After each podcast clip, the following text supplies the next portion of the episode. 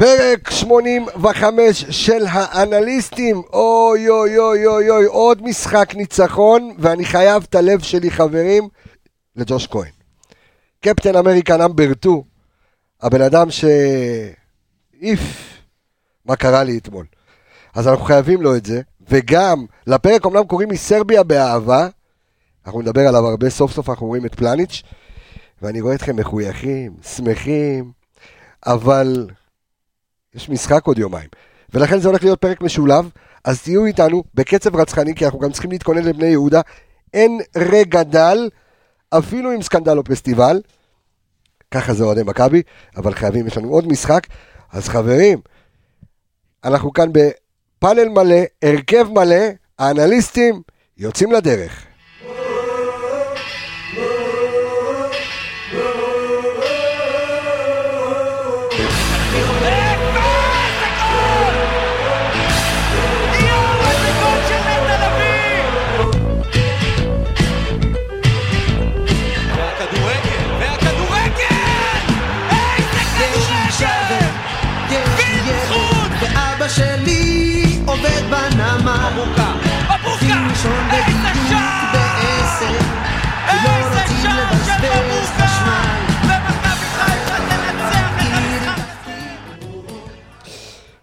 איי, איזה כיף, איזה חיוך. תמיד אפשר לתקן אחרי ניצחון, תמיד כיף לעשות פרק אחרי ניצחון, והנה כולכם כאן, אבל, ברשותכם, נתחיל עם האורח שלנו, אבל לא אורח, חלק בלתי נפרד מהצוות.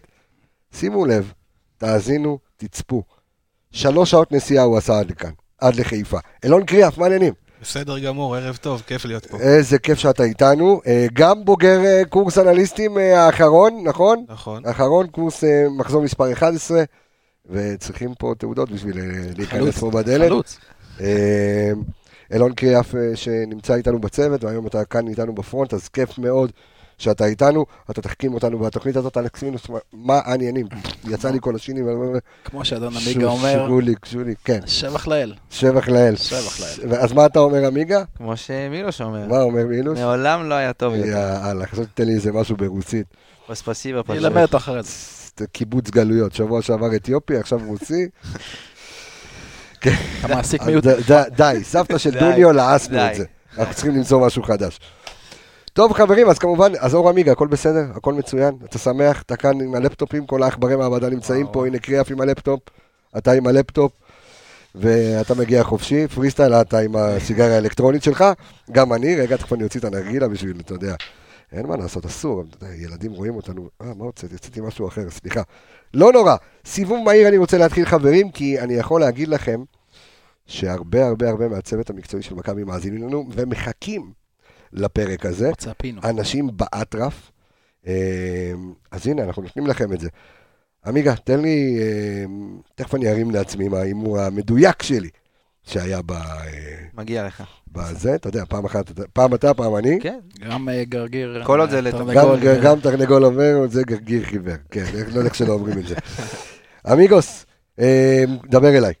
תן לי ככה בקצרה, סיבוב מהיר, אתמול, לטעמי, אחת המחציות הכי טובות שראיתי בשנים האחרונות במכבי. אז בוא אני אגיד לך את זה אחרת. בעיניי, המשחק הכי טוב בעונה, אוקיי, ואני אגיד לך למה. לא יומרני מדי? לא, אני אגיד לך למה. אוקיי. כי אם עד עכשיו דיברנו במחציות, במחצית פה ומחצית שנייה פחות טובה, ומחצית ראשונה יותר טובה, אז פה היה משחק ששלטת בו מהרגע הראשון עד הרגע האחרון.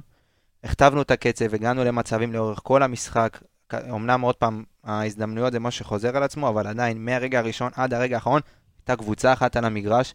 הקצב אומנם במחצית הראשונה היה גבוה והיו הזדמנויות לשני הצדדים, אבל עדיין הכתבת את הקצב מהרגע הראשון, וניצחון שמגיע לנו, והכנה טובה למשחק, ושלוש נקודות מאוד מאוד יקרות. ובוא נזכיר שאתה עדיין, וואו, די, מהרגע שנחתת פה, מכבי חיפה רק מנצחת. חמש מחמש.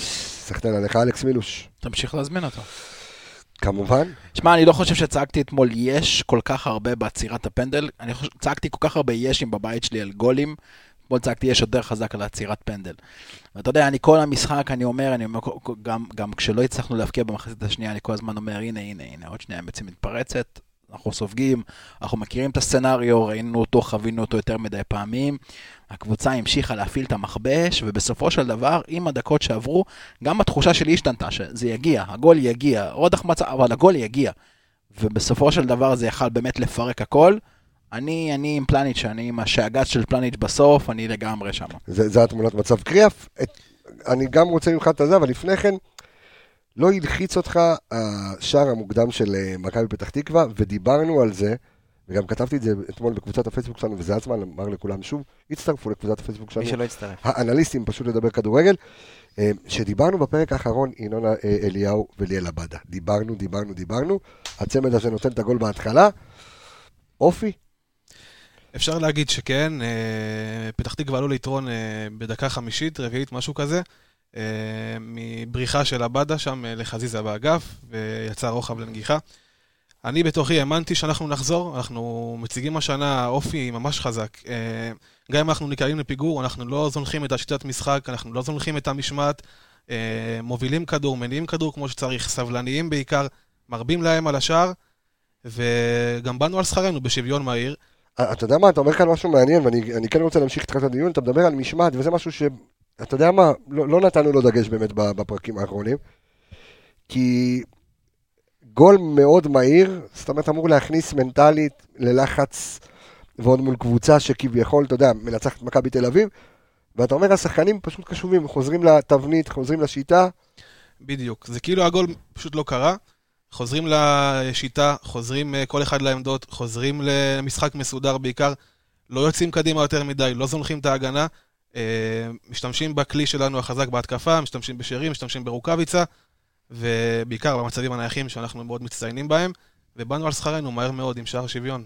עמיגה, אתה תכף, אה, אני רוצה שתשב ותגיד לי כמה הנייחים היו שווים העונה, אוקיי? ועל אף קרנות. שמונה שערים. שהגול של... אה, שמונה שערים בנייחים, חמישה שערים מקרנות. חזק. אתה אלכס היום. אה, אם דיברנו, אתה זוכר, אם דיברתם על היתרון מוקדם, שספגנו גול, אז דיברנו אתמול, גם שלחתי הודעה, דיברנו על זה בקבוצה, שזה פעם שנייה העונה, מתוך 11 מחזורי ליגה, שאנחנו נקלעים לפיגור, ראשונים. פעם שנייה העונה שאנחנו סופגים ראשונים במשחק, שזה גם משהו, זה אומר על הפתיחת משחקים שלנו שהיא הרבה יותר טובה. אתמול היה חוסר ריכוז לשנייה של חזיזה שהוביל לשער, אבל ה- זה אני, היה יפה לראות שהקבוצה עומדת גם במצבים של לא, פיגור, מה יודעת שקריאף- ל- מה שקריאף. אומר פה, כאילו, זה- זה זה משהו שאתה יודע, גורם לי לחשוב. שאתה יודע, יש ישר חזרה לעמדות, חזרה לשיטה. זה אפילו מעבר לחזרה לעמדות. טיימינג בכדורגל, טיימינג זה שווה הכל. קבוצה שמבקיעה, בדיוק כמו קבוצה שסופגת, היא לפעמים, המערך עדיין לא, יש שחקנים טיפה באופוריה, הם כבשו, אתה יודע, אני מבטיח לך שמכבי פתח תקווה לא ציפו לכבוש בדקה רביעית מול מכבי חיפה, בהתקפה הפחות או יותר הראשונה שלהם, הם לא ציפו להגיע למ- למצב הזה. ואני בטוח ואני משוכנע שעדיין היה טיפה אופוריה, עדיין שחקנים עוד סנטימטר, עוד מטר מחוץ לעמדה שלהם, ומכבי חיפה תקפה באותו נקודה. שנה שעברה, אם אתה זוכר, היינו עושים בליצים. היינו עושים באמת תוך 5, 10, 8 דקות, 11 דקות, 2 שערים, 3 שערים. ומכבי חיפה ידעה שפתח תקווה נמצאת קצת, קצת, אתה יודע, קצת, קצת פגיעה קצת, ותקפו ישר, תקפו ישר, התקפה הובילה לקרן. זה, זה היה נדמה כאילו מכבי פתח תקווה יותר נבהלה מהגול שהיא נתנה מאשר מכבי חיפה נבהלה מהגול שהיא, שהיא קיבלה. תקשיב, לגמרי, תחשוב על זה ככה, דיברנו על זה הרבה פעמים, קבוצה שסגנון המשחק שלה, שהיא משחקת נגד קבוצה גדולה, קבוצה יותר קטנה, עזוב רגע את המקום שלהם בטבלה, הם מצפים להתגונן מאחורה. ואז שתי דברים יכולים לקרות, אם הם סופגים שער, כל המערך הזה, שנייה רגע הולך לפח, עכשיו אתה כבר לא יכול להסתגר מאחורה, אתה צריך לתקוף, בדרך כלל הם סופגים את השני ואת השלישי ואיפה שהמשחק נגמר. אותו דבר בדיוק הפוך, קבוצה שציפתה להתגונן, להתגונן, נ, נ, נ, נבלום את ההתלהבות הראשונית, נעבור את ה-20 דקות, 30 דקות הראשונות, ננסה לצאת לאיזה מתפרצת, פתאום שער דקה רביעית, רגע, עכשיו מה עושים? עוד יותר חוזרים אחורה? הדבר הזה, מכבי חיפה באה וניצלה שם את הטיימינג. עוד איזשהו אה, נתון מעניין ככה, עמיגה, שאתה נתת אה, לפני שני פרקים, וגם דיברנו על זה בפרק הקודם, זה שהטווח הדקות של מכבי חיפה, שהיא הכי חלשה בו, ומכבי פתח תקווה הכי חזקה בו, זה בין הדקה 45 לדקה 60. יותר נכון, דקה 46 ל-61. אז גם אתמול לא הבקיע, חיכיתי, חיכיתי רבע שעה, אמרתי, יאללה. עמיגה אמר, בוא נראה, בוא נ... וישבנו. מה יש שם? ואם לא ינקו- שרי הגיע לשני שני מצבים, באחד, פעם אחת אחד על אחד, עם העומק של אבו פאני, פעם אחת עם הראש, זה היה- פשוט בליץ, במחצית ראית שהם עלו במטרה לשים את השני ולגמור את המשחק כמה שיותר מהר, והחמצות ועוד החמצה, והכדורגל היה טוב והיה איזון בין כל, ה, בין כל החלקים בקבוצה, בין האגף ימין לאגף שמאל. מהאמצע נכנסו כדורים מכל הכיוונים, ניסינו הכל והכל הלך, הלך טוב עד הבעיטה האחרונה. שרי עם עוד טיפה אולי היה יכול לסחוב את הכדור, לעבור את השוער, אבל זה בסופו של דבר, אתה יודע, צריך את, גם את המזל הזה שחזיזה רץ לרחוק וזה יפגע לו בראש משום מקום, זה המצב הכי קשה, בסוף נכנס הגול. אז מה שאני רואה מדוח המשחק, שבעצם אותן דקות, אה, מכבי הבינו, הפנימו, ואתה רואה, ואני לא זוכר את זה העונה, כי אני מסתכל על כל הפערים ועל כל השליטה והחזקת כדור במהלך המשחק, ואנחנו רואים את זה 81 לפעמים. 81 אחוז. 81-19, כן. מכבי חיפה עם 81 אחוז בין הדקות ה-45 ל-60. זאת אומרת שאם לא ינקו וה... וה... וה... והרפלקסים והאינסטינקטים המשוגעים שהיו לו זה אתמול, לא עשו אותו גדול, אה, קריאוף, גם דיברנו על זה מקודם. אנחנו כן. אוהבים לעשות, להוציא שוערים, אה, כל שוער נגדנו הוא נוייר או... אני אגיד לך, מה- כן, גם ניצן השנה, אני אגיד לך מה, מכבי חיפה, אבל יש סיבה, יש סיבה טובה מאוד למה, מה שקרה בין הדקות האלה, למה, הגענו ל-81% החזקה. שים לב שמכבי חיפה, מה שהיא עשתה, היא צופפה מאוד את כל השחקנים האחוריים. זאת אומרת, אתה ראית מרחק מאוד מאוד קצר בין פלניץ' לעופרי ארד, לבין הקשר האחורי, שזה פעם היה נטע ופעם היה רודריגז. ואתה ראית מרחק מאוד מאוד קטן מהם. במרחק הזה מאוד קשה לשחקן לפרוץ לבד.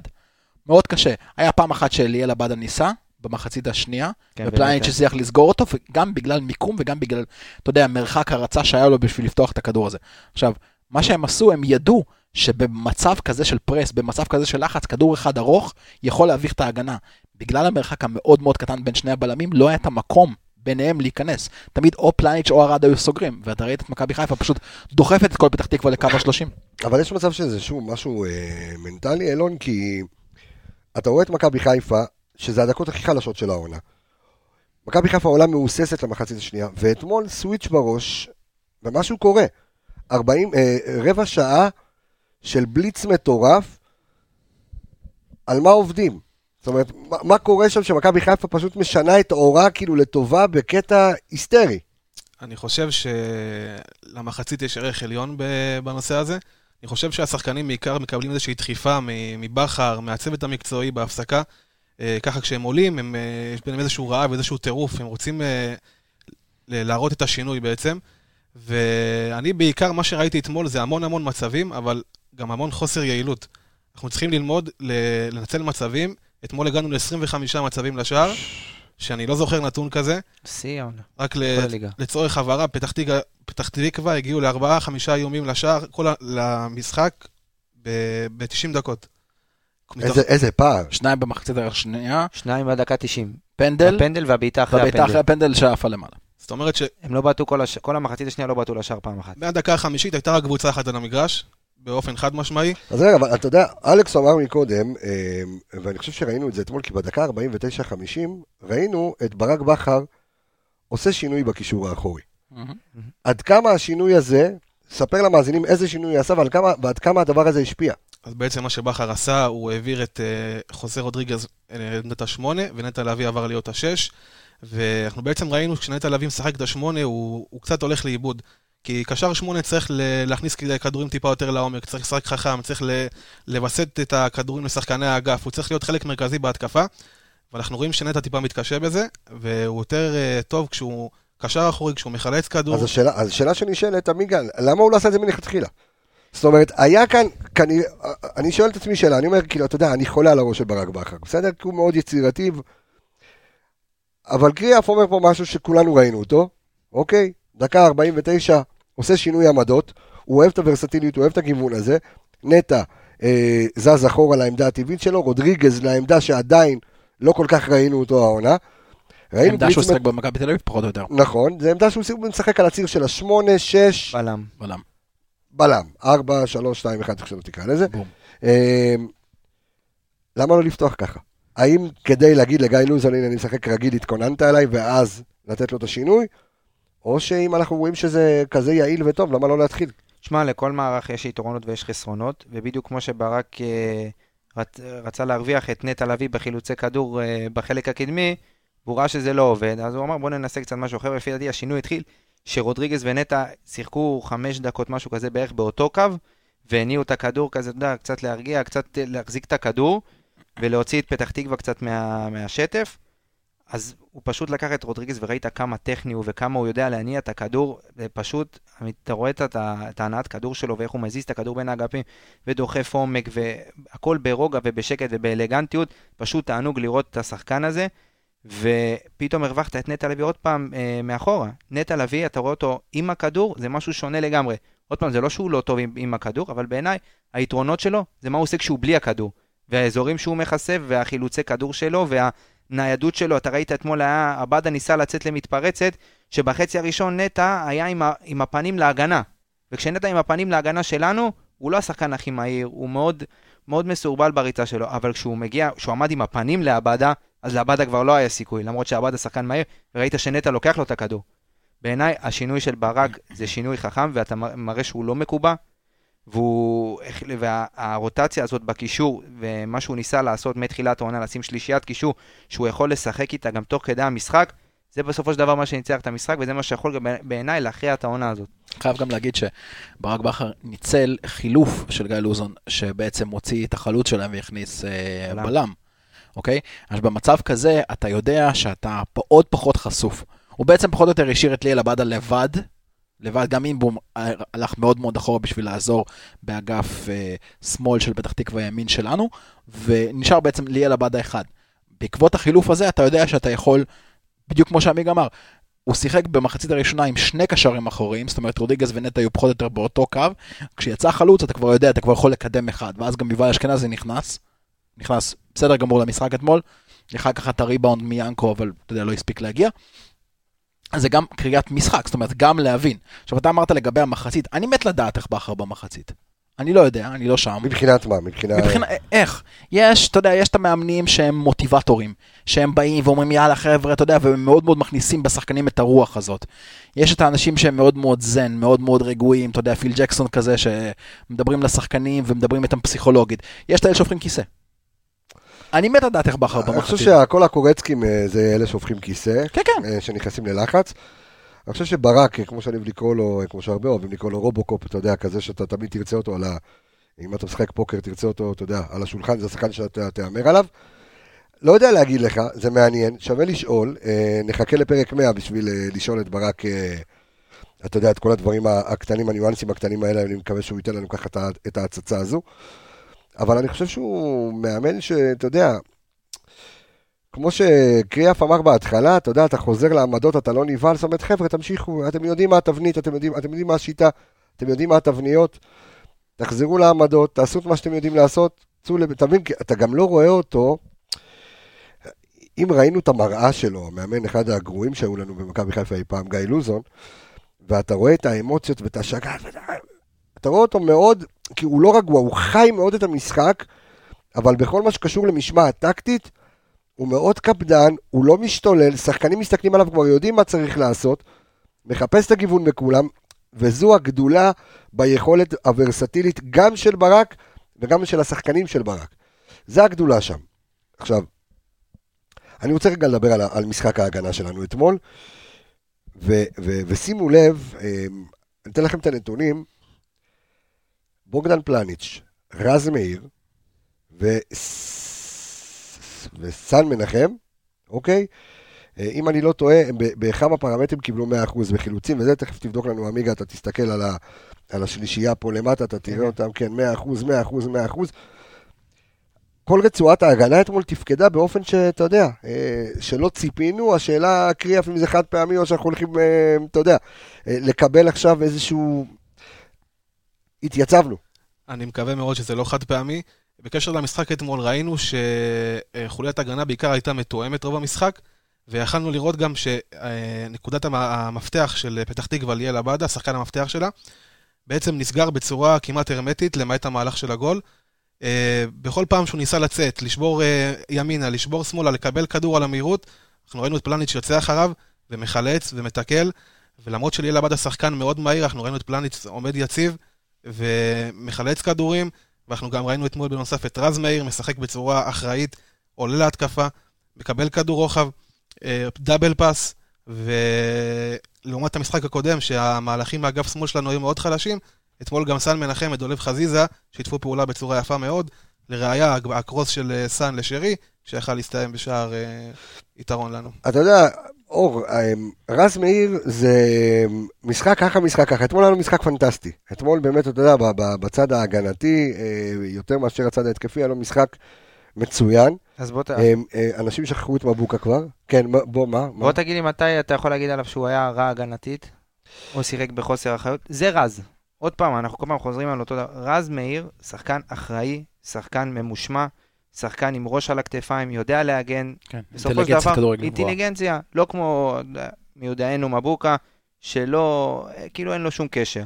אז אתה רואה פה מגן לא, אחראי. אני לא אגיד שאין לו שום קשר. לא, אבל תשמע, אתה- נהנינו אתה- ממבוקה, אבל נהנינו כן. התקפית בעיקר, הגנתית היה לנו כמו חור בראש, וידעת שכל פעם שהכדור מתקרב לאזור הזה, הלב בוא, התחיל... גם, ל- גם סאן, להגביר. שהתקדם מאוד, ומתקדם, גם הוא, אתה יודע, הוא גם נכון, קצת אבל- התקפי לב. אה, ב- נכון, אבל סאן עוד ב- בתקופה כזאת בקריירה שלו, שהוא יכול עוד ללמוד. מבוקה בא לפה בגיל 30 ו... מה פתאום? מה אתה אומר לי? בן כמה מבוקה? מבוקה אין לו 33? 30 אפילו נראה. מבוקה בא בגיל כן? 29, אם אני לא טועה, שם, 28, גבול 29 הוא הגיע. אוקיי, בוא נבדוק. תבדוק בינתיים, אני כן. אדבר על אה, רז. רז, אה, כמו שאמרתי, מגן מאוד אחראי. גם היציאות שלו, כשהוא יוצא, הוא, מת, הוא מתזמן אותם בצורה נכונה. הקרוסים, אתה רואה שלאט לאט הם משתפרים, הוא עובד על זה, אתה רואה שהוא מגוון מאוד את הקרוסים שלו, אם במשחק שניים הראשונים הוא הגביה כדי להגיד הגבהתי, אז אתה רואה במשחק שניים האחרונים שהוא מגביה עם כתובת. 32. הוא בן 32, כן, אוקיי. בסדר. אז... אה, כן, אבל זה זה שלב שאתה יודע, שכבר אין כן, שכבר לא ייכנס הרבה, כן. אז אה, בעיניי רז עושה אה, עבודה מאוד טובה באגף, מגן, בואנה עוד פעם, דיברנו, לא, לא לאליפות, אבל מגן שמאזן לך את הרביעיית הגנה, אתה יודע, לא התקפית אה, 10 מ-10 ולא הגנתית 10 מ-10, אבל הוא, הוא נותן לך את הבלנס הזה, בין לא שגת בהתקפה לאחריות בהגנה. וכמו שאמרנו, צריך להתחזק בעמדה הזאת בינואר כדי לשדרג בכל זאת, כדי צריך עוד תחרות לעמדה הזאת, ובעיניי הוא עושה עד עכשיו עבודה טובה. הד- הדבק הגיע, אה, אלכס? תראה, קודם כל, אני, אני חושב שבגולים, תראה, קודם כל בגולים שספגנו עד כה בעונה הזאת, אני אמרתי את זה כמה וכמה תוכניות, זה לא גולים של אה, חוסר יכולת, זה לא גולים שאתה יודע, ספסבו איזה שחקן או עברו אותו על טעות או משהו כזה. זה הרבה עניין של תיאום, זה הרבה שחקנים שנכנסים בין בלם לבלם, זה הרבה חוסר אה, תקשורת בין הקו, אה, בין קו הבלמים לבין קו המגינים, זה הרבה סגירות לא נכונות, זה דברים שלא קשורים ליכולת, זה דברים שקשורים לתיאום. עכשיו, תיאום לא נבנה באימונים, תיאום נבנה עם משחק ועוד משחק ועוד משחק ועוד משחק, ואני חושב שכמה שזה טוב עכשיו, זה גם יהיה יותר טוב עוד שלושה ארבעה משחקים. עכשיו לגבי רז, תראה, רז מזכיר לי מאוד את גארי, גארי קגלמאכר ששיחק פה. שחקן מאוד מאוד אחראי בעמדת המגן, מאוד מאוד חכם, אה, בע- בעל עוצמות טובות בכל מה שקשור למשחק ההגנה, יודע לקרוא מהלכים לפני שהם קורים ויודע לסגור את האלכסונית. ושחקן התקפי, הוא לא, הוא לא ניחן ביכולת פריצה מדהימה. בשביל זה צריך אצילי. לא, בשביל זה צריך מגן. זה ג'רלדש, לצורך המקרה, אם אתה כבר אוקיי. כאילו הולך לעמדה. אתה צריך שחקן שיכול לתת לך את הבלנס בין הגנה לבין התקפה. העניין הוא שאני חושב שאני אני קצת רוצה קצת לבאס את האוהדים שלנו שזוכרים את ג'רלדש כמין מגן כזה מעל הליגה. אני מזכיר לכולם שכשתקפו את ג'רלדש, בעיקר מכבי חיפה ב-4-3, אז ראינו למה הוא לא משחק באירופה לצורך המקרה. כי הוא, יש לו את הליקויים שלו בהגנה, הוא שחקן התקפה מצוין, אבל הוא כן יותר מתאים לבלנס. זאת אומרת, מבוקה הוא מאוד מאוד קיצוני לצד אחד, רז מאיר הוא מאוד מאוד קיצוני לצד שני, לא, אני- וג'רלדש הוא אני- יותר אני בלנס. מסתכל על המספרים שלו. אתמול אתמול בוגדן פלניץ' אמרנו, משחק מושלם, תכף אנחנו ניגע בו. אבל אחריו, ברמת החילוצים, אנחנו רואים את אה, רז מאיר עם שמונה חילוצים אתמול, עיבוד אחד בלבד, 100% בתיקונים מוצלחים, 100% במאבקי קרקע, אה, ש- שישה מאבקים מוצלחים מתוך שבעה. משחק הגנתי פנטסטי. כן. אז בעיקר נגד שחקן אגב לא קל, חייב, לה- חייב לציין. אורנבום על האגף, על האגף שלו, זה שחקן נכון. שבכושר מצוין, פתח את הליגה מצוין, הוא אחד מהברומטרים של פתח תקווה, כשהוא טוב גם הקבוצה טובה, לצד עבדה, בריבו וינון אליהו, זה הרביעייה, ואתה יודע, ינון אליהו ועבדה עשו את הגול. אה, מי נגח?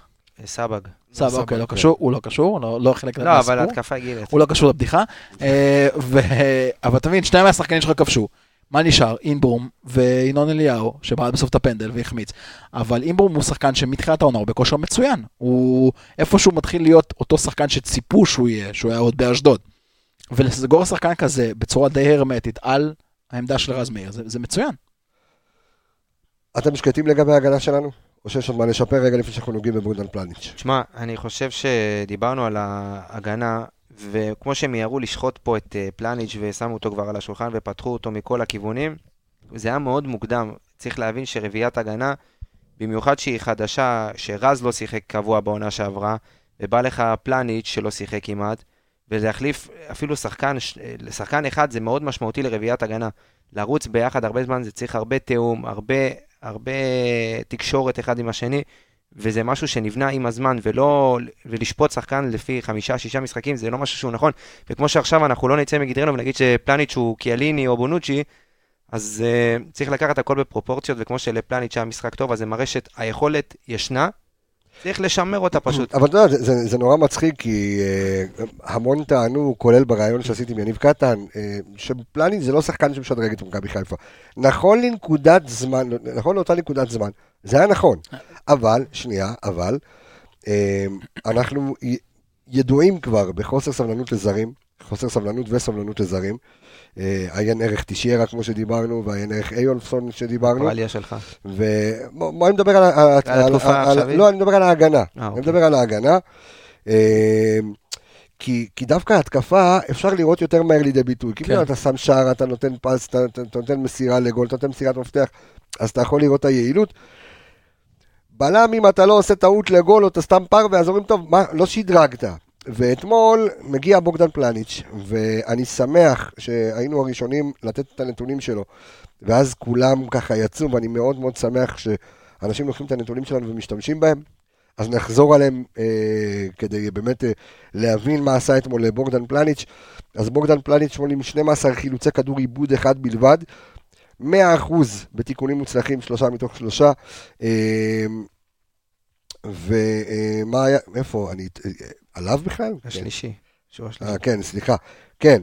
אה, מאבקי קרקע חמישה אה, מתוך אה, חמישה, מאבקי אוויר מאה אחוז ארבעה מתוך ארבעה, מאבקים תשעה מתוך תשעה.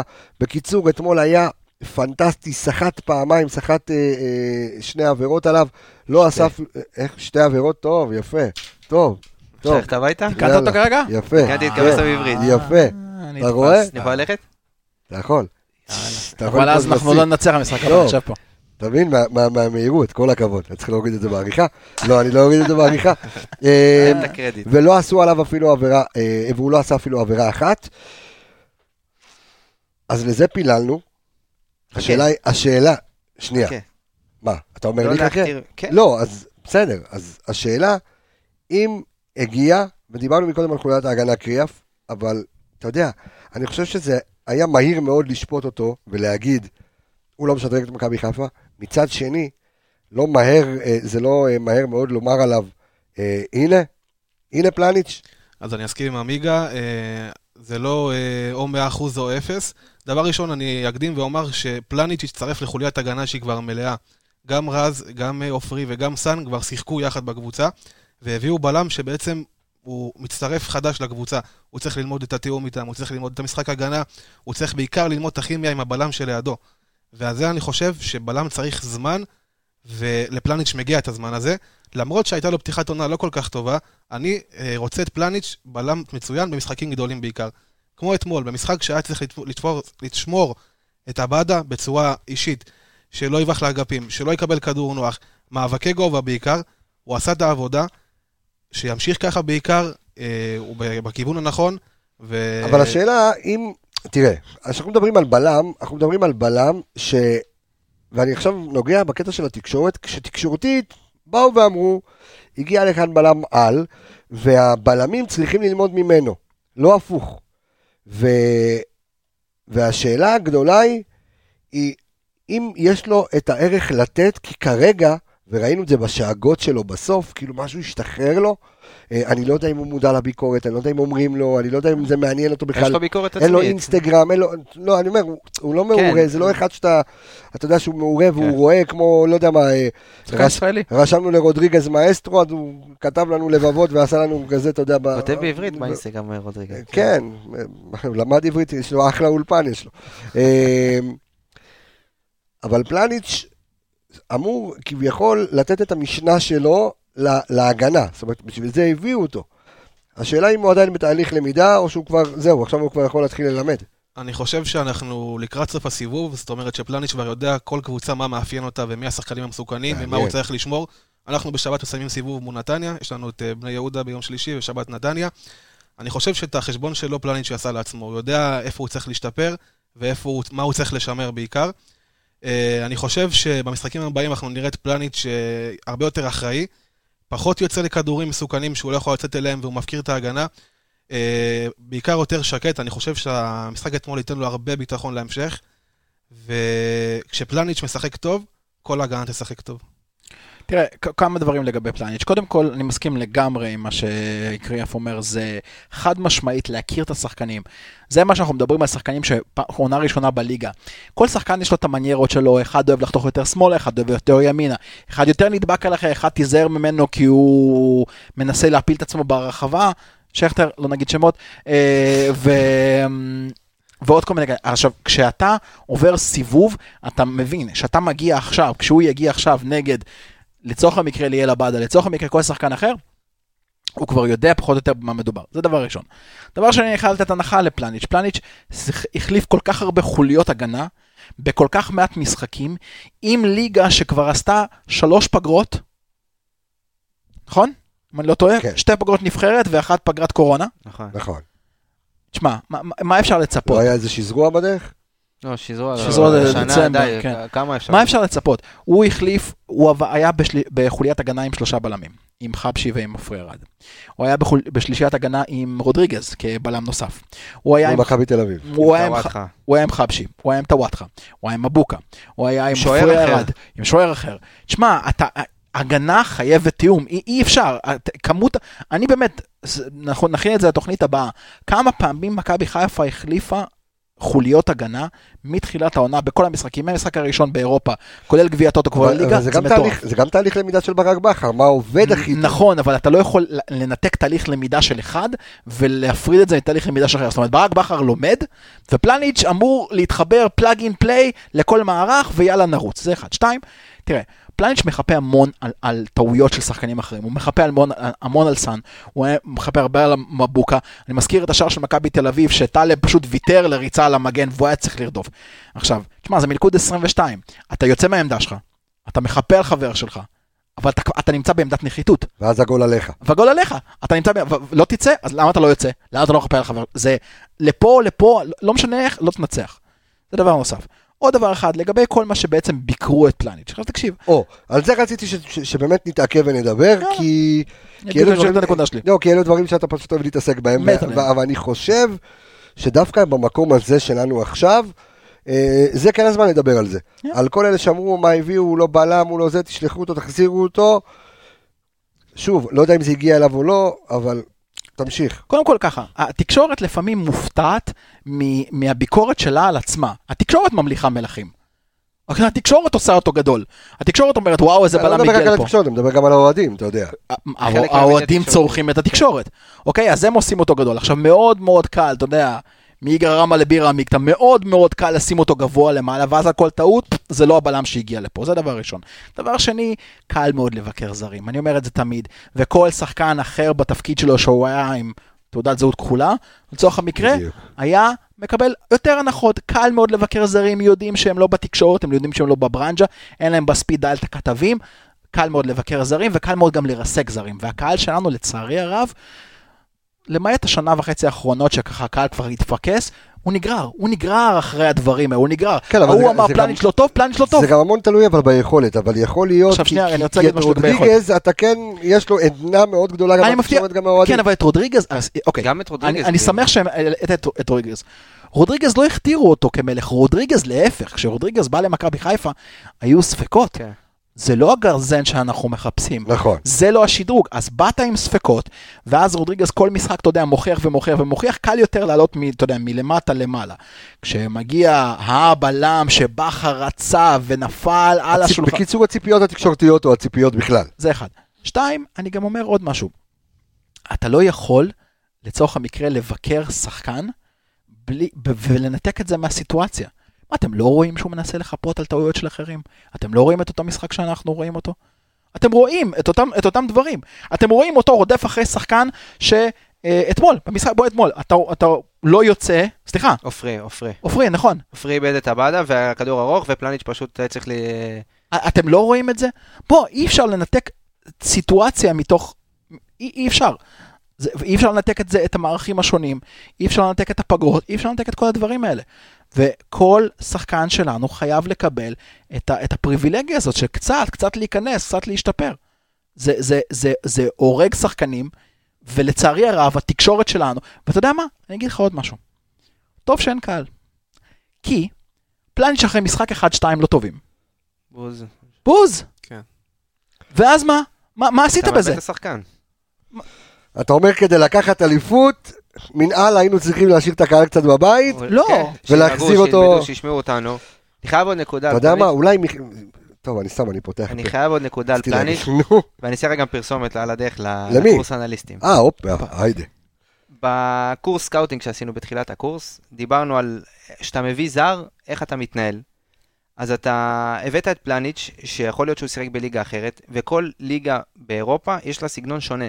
לאו דווקא באירופה, ברומניה, איפה שהוא שיחק, משחקים כדורגל על הרצפה כמו שמשחקים בארץ, משחקים דריבליסטים בהתקפה, יכול להיות ששם הכדורגל הוא הרבה יותר פיזי, והוא הרבה יותר מתאים אולי למימדים של פלניץ'. אז כשהוא הגיע לפה, זה לא במשחק אחד אתה לומד את המנטליות של השחקן הישראלי ואת ה, את ה, את הכדורגל שהולך פה בארץ.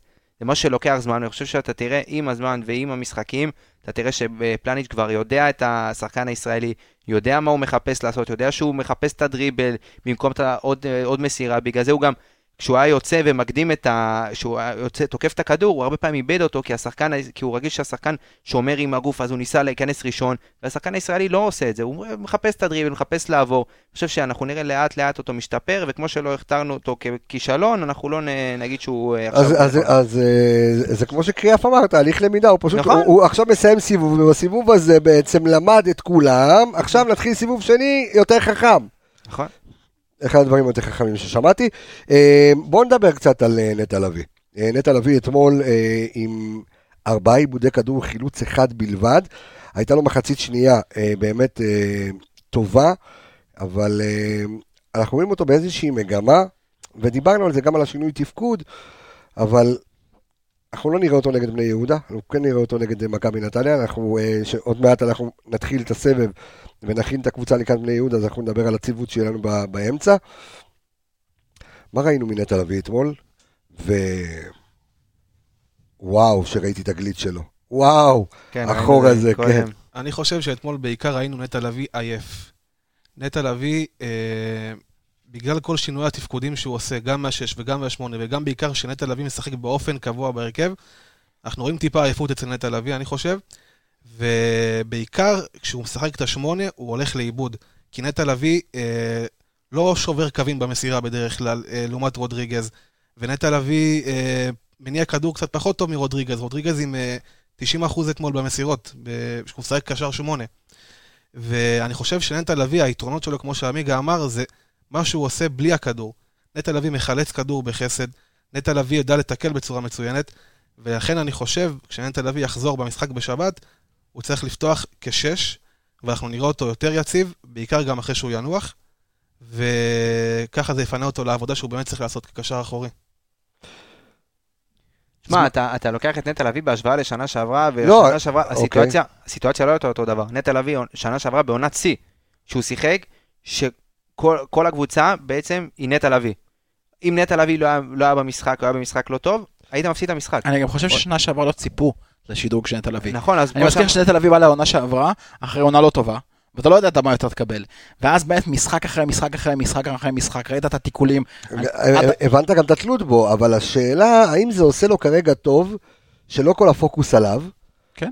או שאתה יודע, כאילו, כי, כי כן אנחנו מדברים על המספרים שלו, כן אנחנו רואים, אתה יודע, איפה הוא, הוא אה, קצת בירידה, איפה שהוא בשינוי תפקוד שלו, אבל בסופו של דבר, יכול להיות שקצת יורד לו אבן מהלב בזה שאתה יודע, אין תלות על ה... הנה, חמישה צהובים, אוקיי, לא קרה כלום. כן, תראה, בסופו של דבר אתה חלק מקבוצה, וכרגע מה שחשוב לקבוצה זה לנצח. לא משנה אם נטע לביא הוא הברומטר המרכזי, או פלניץ', או רודריגז, או ש- ניקיטה. אבל משהו שאנחנו לא יכולים להגיד על שרי או על ניקיטה, אתה יודע. אין בעיה, שזה- אבל בסופו של דבר אתה חושב על מה שהקבוצה צריכה, ופחות מה שאינדיבידואלי כל שחקן צריך, ואני חושב שהוא, שהוא ילמד את, ה, דינמיקה בקישור וילמד את התפקיד החדש. עוד פעם, נכון שזה לא התפקיד שלו, והוא בא מעמדה יותר אחורית, והוא פחות טוב עם הכדור, הוא בא מעמדה של בלם, יותר חילוצים, יותר משחק אה, פחות אה, טכני עם הכדור. ואני חושב שגם בפן הזה הוא השתפר בשנה שעברה. חושב שהוא יצטרך להתרגל לרוטציה הזאת שיש בקישור ולשלישיית אמצע הזאת, בניגוד למה שהיה שנה שעברה.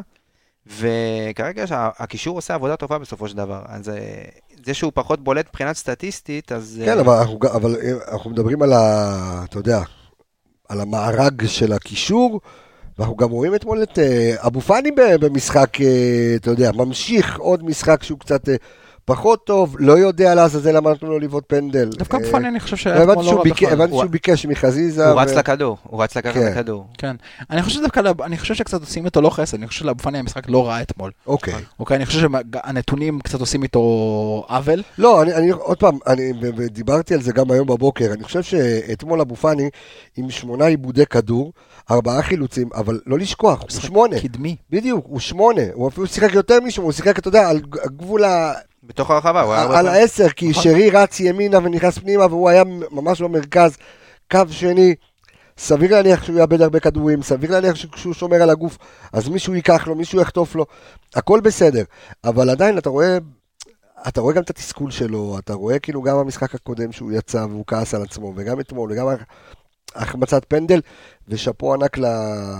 לחברים, ו- ואתה רואה עד כמה יש חדר הלבשה בריא מאוד במכבי כן, אבל חיפה. דווקא אני חושב שהמשחק נגד אה, בני יהודה, אנחנו טיפה גולשים להמשך של התוכנית, להכנה לבני יהודה.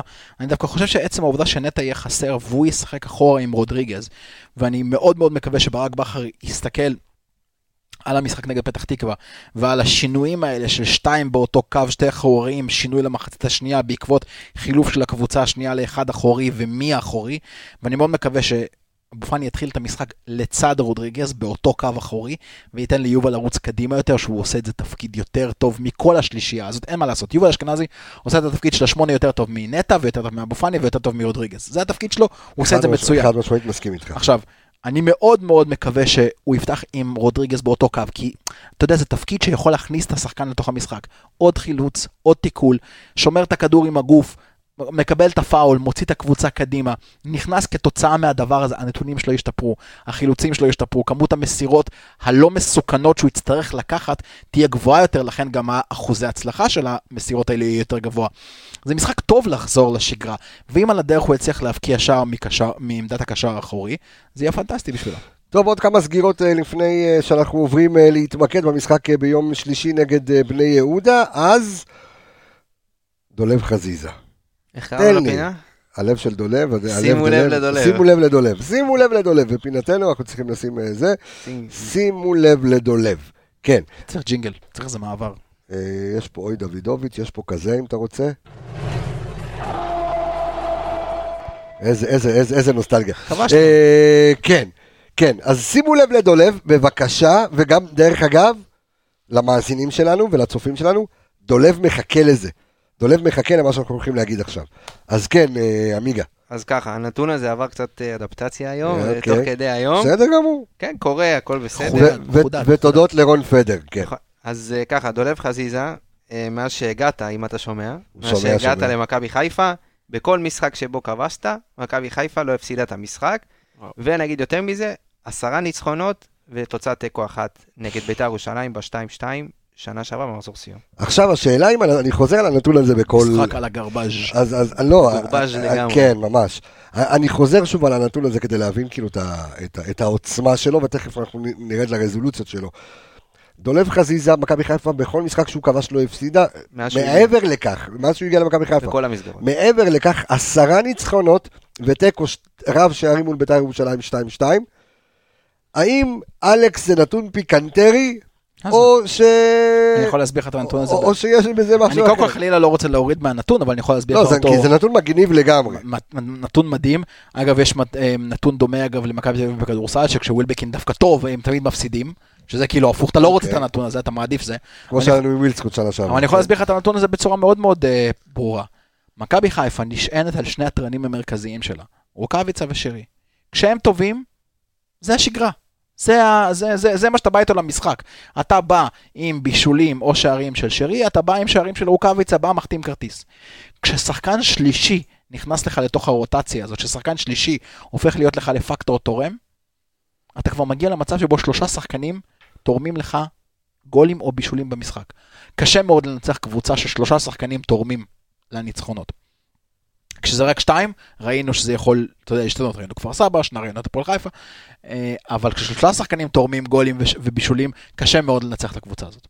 אה, זה ההסבר. כן, בתוך, בחמישה משחקים הבן אדם מבקיע ארבעה שערים בזון טוב. אה, חזיזה קריאף השתנה לטובה. אה, ראינו קצת רגרסיה במשחק האחרון על אף השער הבאמת, אה, אתה יודע, שפגע לו בראש, אבל הוא שם בשביל שזה ייכנס. ראינו אותו אתמול עם 11 עיבודי כדור, שזה בסדר, כי זה השחקן שמדרבל הכי הרבה בקבוצה. אה, אפס חילוצי כדור, שזה דווקא, ראינו במשחקים האחרונים, ראינו את היעילות ההגנתית שלו. מה היה אתמול לדולב חזיזה כשקצת הפקיר את ההגנה, או מה אנחנו רואים בכלל מדולב חזיזה שחזר לזון מטורף. אנחנו בעיקר רואים את דולב חזיזה משחק יותר חכם. לא הולך עם הראש ברצפה עם הכדור, אנחנו רואים את דולב חזיזה מקבל את הכדור, מרים את הראש, מחפש את הפס הנכון והמדויק שהוא יכול לעשות, וכשצריך לדרבל, הוא הולך, הוא מדרבל. וזה כמסקנה ממשחקים אחרים שדולב היה מתעקש לדרבל המון, וגם אם מקיפים אותו שלושה שחקנים, הוא היה מתעקש להמשיך את הדריבל. אתמול הוא עשה כמה כאלה בהצלחה, מה ראיתי בתוך הרחבה, עבר שלושה, יצא, את אנחנו יצאנו המשיכה, שם. הוא אוהב למשוך את הכדור כן. מלמעלה בשתי פדלדות, ככה, חולה על זה. והתרגיל הזה של הסיבוב לצד אחד, סיבוב לצד שני, כן. שכבר- כל ראתה. סבורית אה, מסתובב בסמי עופר מחפש אותו. ואני גם חושב בעיקר שאנחנו רואים עכשיו את דולב, שהקבוצה מנסה להכניס אותו מחדש לדולב שהיה, שהיה פעם. אנחנו רואים את הקבוצה אה, מוסרת לו הרבה כדורים, אנחנו רואים את הקבוצה אה, מפנה לו שטחים, שאיבד, כאילו, גם סו- שייכנס. סומכת עליו, זאת אומרת, אתה- אתה רואה את זה מאוזן, כאילו לא רק לסמוך בעיניים עצומות על שרי, אלא גם חזיזה שם. כן, חד משמעית. אנחנו רואים שכמו ששרי הוא האיום מאגף מצד ימין, חזיזה הוא בעצם האיום מאגף שמאל, ואנחנו רואים גם שהוא הרבה יותר חכם בתקופה האחרונה, וכאילו שהוא הבין את הטעויות שלו, והוא מסיק את המסקנות ממשחק למשחק, והוא בא על שכרו עם ארבעה שערים, חמישה אז משחקים. שכרו, חבל על הזמן. אה, טוב, בואו נתקדם אה, ל- לעוד שחקן. רגע לפני. בגלל שדולב מאזין. מישהו שם לב מה לחגיגה של השער? אה, כן. מה מה זה אומר? מה זה- ההליכה... של אומטיטי, לא? קונור מגרגור. אה, נכון, גול? נכון. קונור מגרגור, ההליכת אה, בוס הזאת. זה- מה, הוא מגוון, הוא מגוון. כל הכבוד, שתי החגיגות הקודמות שלי היו כל מיני דברים מטיקטוק, דולב, אתה כבר לא טיקטוק אחי, תתבגר, אבל ה- אבל ההליכה של קונור מגרגור הייתה אתמול שיחוק אש. יפה, אני חושב שימצא לעצמו איזושהי... אה, לא, לא, זה יפה שהוא מגוון, אני מאוד אוהב את זה. רק מגוון גם. במשחק וגם, כן. בסדר. ואמרו לו אתמול בקרן, אנחנו נעשה אנליזת חגיגות שערים. הוא גם דיבר לא על זה, דיבר. אמרו בקרן, אמרו לו לך רחוק. השאלה מי אמר לו, ותכף אנחנו? נזכיר את שמו. מי אמר לו אמרנו, באיזה הקשר? יש לנו אה, מחלקת אה, רפואה, פתחנו בית חולים. יש לנו בעלי תארים בקבוצה. כן, יש לנו את דוקטור נייל קלארק, ויש לנו תואר אה, יש פרופסור לנו אה, גם את דוקטור וייזינגר. אה, בצלאל אה, בצ- פסקין, ו... ופרופסור וייזינגר. פרופסור וייזינגר, לך לרחוק, כן, שצעק לך- לרחוק. אה, ודיברו על זה ככה אתמול, אם זה היה תרגיל או לא היה תרגיל. אה, אז קודם כל, הקרן הראשונה, אה, זה כן תרגיל. אה, שוב, ברגע שנותנים לשרי להגביה, עוד פעם, אתה לא יודע אם הוא יגביה לקרוב והוא יגביה לרחוק, אז יש הנחיות בנייחים, לאן להגביה, אוקיי? עכשיו, תלוי את מי אתה תופס, את מי אתה לא תופס. וכשווייזינגר צעק לו ללכת לרחוק, זה לא כדי שהוא יבקיע משם, אלא בעצם שתהיה פריסה רחבה יותר של הרחבה. של ה... אה, כן, פריסה של הרחבה ופריסה של השחקנים, כדי שיהיה איום בכל מקום. יש שחקנים ש... איום מריבאונד בעיקר. בדיוק, אני ממש מחכה שהוא יבוא באמת, אה, גם בסוף סיבוב, אה, אני רוצה לארח אותו כאן, הוא יבוא להתארח כאן, ובשיעור שלו שהייתם אה, שניכם אה, וראיתם, רואים איך הוא, איך הוא מחלק בעצם את ה... משימות את, לכל בדיוק, שחקן. את השחקנים שחוסמים, ואת השחקנים שבאים ובתרגיל, אה, אתה יודע, יודעים שאם הכדור מגיע אליהם, אז זה מצב לשער. אז אתמול שני, אה, שני שערים אה, מן האחים, אז כן, יש פרופסור, פרופסור וייזינגר. פרופסור וייזינגר. אה, מילה על שרי? שמע. מילה על שרי, כן, הוא, הוא, הוא בתמונה שלנו ככה, ב, ב, של השידור. לא, לא יודע אם, אם צריך להגיד עליו יותר מדי. עזוב, זה הזר הכי טוב שיש פה, בלי, בלי להתבלבל בכלל. ה touch, הרקוע, הנגיעה בכדור, אני כבר... כבר... אין, לי- אין לי סופרלטיבים יותר לתת לו. ממש. קלאסה של שחקן, קלאסה של שחקן עם אופי, עם אופי מדהים. זאת אומרת, אתה גם רואה הרבה פעמים את שרי, אני זוכר, אני לא זוכר נגד מי המשחק, לא אתה תזכיר לי, ששיחקנו נגד מישהו והכדור הגיע לשוער, זה היה גלאזר בשער, והוא התחיל ריצה, אתה יודע, התחיל ריצה על האגף, והוא לא מסר לו את הכדור, והבן אדם תפס עצבים, ואכפת לו, אני מזכיר לכולם שנה שעברה את החזרה שלו 80, אחו- אה, 80 מטר אחורה עם. החילוץ כדור. אה, הוא כל מה שג'וסווה, פלוס אופי. כן. פלוס אופי. ראית אתמול גם אחרי המשחק ונועם אמרו- ורוגע וחוכמה, הוא הרבה יותר חכם מז'וסווה. אה, ואני חושב שדווקא שרי, אה, שאנחנו לא מדברים עליו הרבה, כי אתה יודע מה? את הדברים שהוא עושה לא רואים במספרים. נכון. לא רואים במספרים, ואני חושב שזו החוכמה של שרי, דברים ש, שקשה את לאמוד אותם במספר. העצירה אתמול, את העצירה אתמול, כן. אתה לא רואה במספרים. אתה לא רואה. במספרים. זה בלרינה. זה היה מדהים. אשכרה, זה נקודה... ורגע לפני שאנחנו עוברים לבני יהודה, אז אה, מילה לגיבור של הערב, לקפטן אמריקה, אה, ג'וש כהן, פשוט וואו. פשוט וואו. אה, עוד לא, בואנה, לא דיברנו על ג'וש. לא, לא דיברנו על ג'וש, מה אתה... מה זה- קורה? מה יהיה? בואנה, כן. הבן אדם הביא 6 נקודות. גם במשחק הקודם. אה, אתה יודע, אני חייב... ארבע, בסדר. זהו, אז- אמרתי- זה יותר... אה, מתמטיקה, זה יותר לא, פסיכולוגי מאשר... אה, לא, זה יותר ה... האמרה. כן, האמרה, פחות הפרקטי זה לא, כן. לא באמת שש. אבל שמע, בן אדם, גם במשחק קודם נגד אלטמן, עם החופשי הוציא אותו, אני לא יודע מאיפה, מהמזוזה של הבתי כנסת אמרנו, כן, הוציא. אותה משם, ואתמול איזה פנדל, שמע, אני אומר לך, כשישבתי בבית, אני כבר, כאילו, אין סי, אמרתי, אין, אין מצב שהוא הוציא. די, כאילו, הפנדלים כל השנה, יש עלינו שחור עם הפנדלים ויש כל הכיוונים. זו הייתה תחושה כזו, כי אתמול אה, לא הייתי במושבה, אה, הייתי בבית, ואתה יודע, ויש לי סלקום טבעי לצערי. אה, וככה שהכל ב delay. עכשיו, אתה יודע, אנחנו בקבוצות של הזה, ואתה...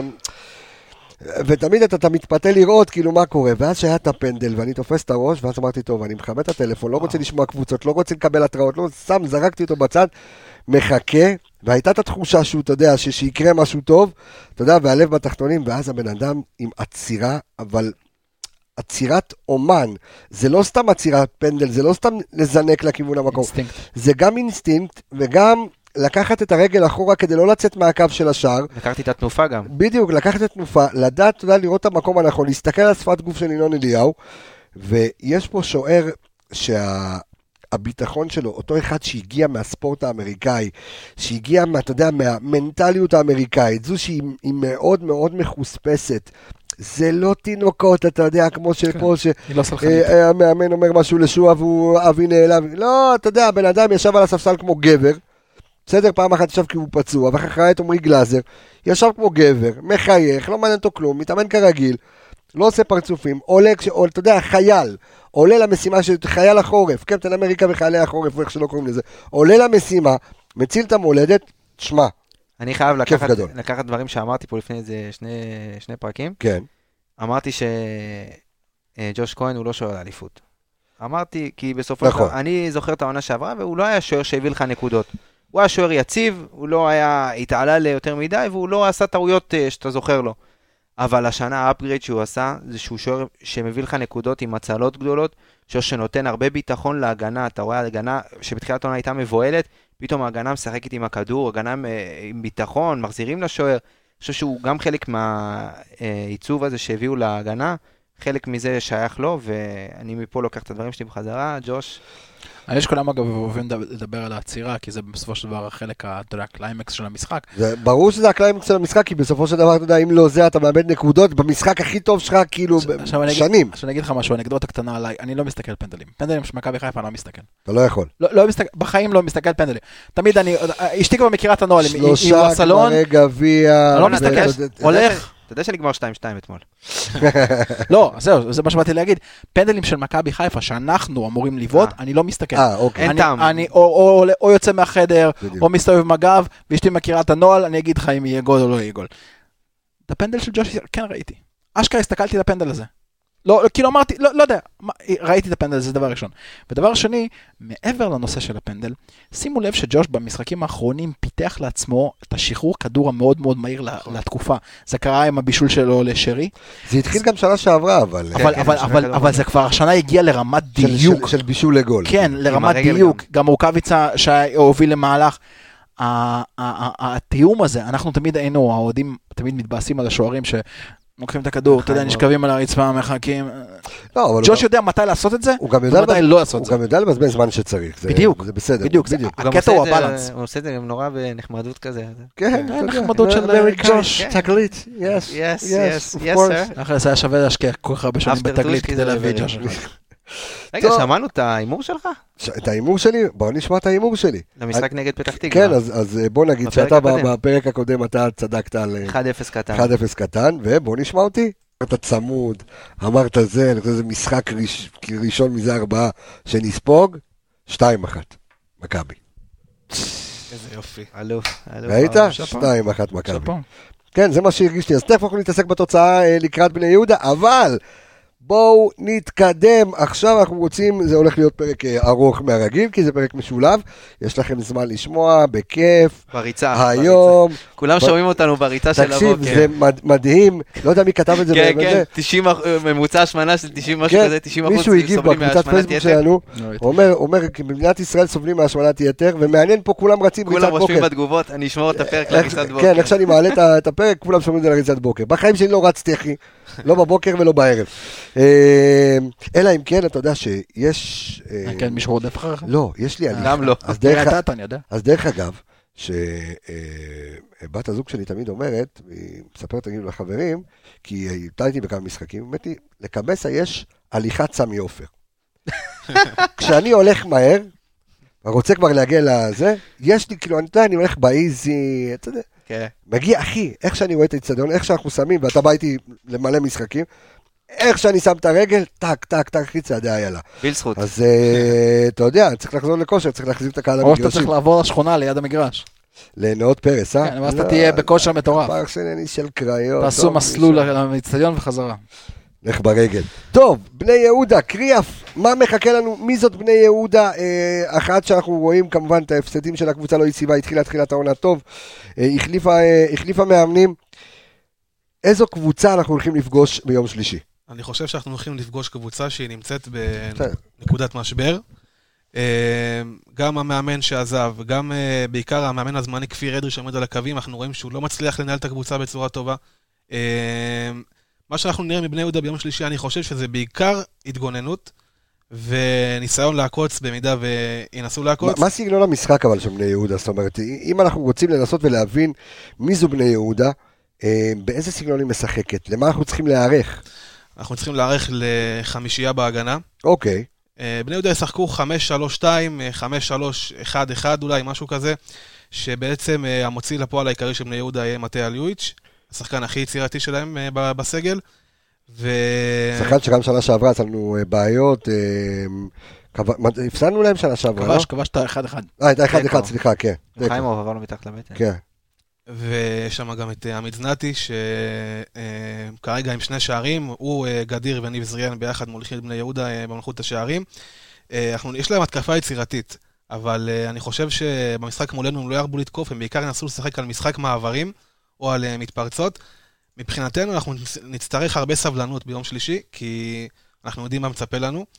אנחנו נצטרך אה, משחק אה, אחראי, סבלני, מסודר, הנעת כדור מסודרת, ובעיקר לאיים על השער של בני יהודה, כי השוער שלהם, אנחנו יכולים להכניע אותו גם מחוץ לרחבה, גם מתוך לרחבה. חסר ניסיון. ספג 14 שערים מתחילת העונה. אני אם אני לא רק אחד בפנדל, כל השאר במשחק שדה.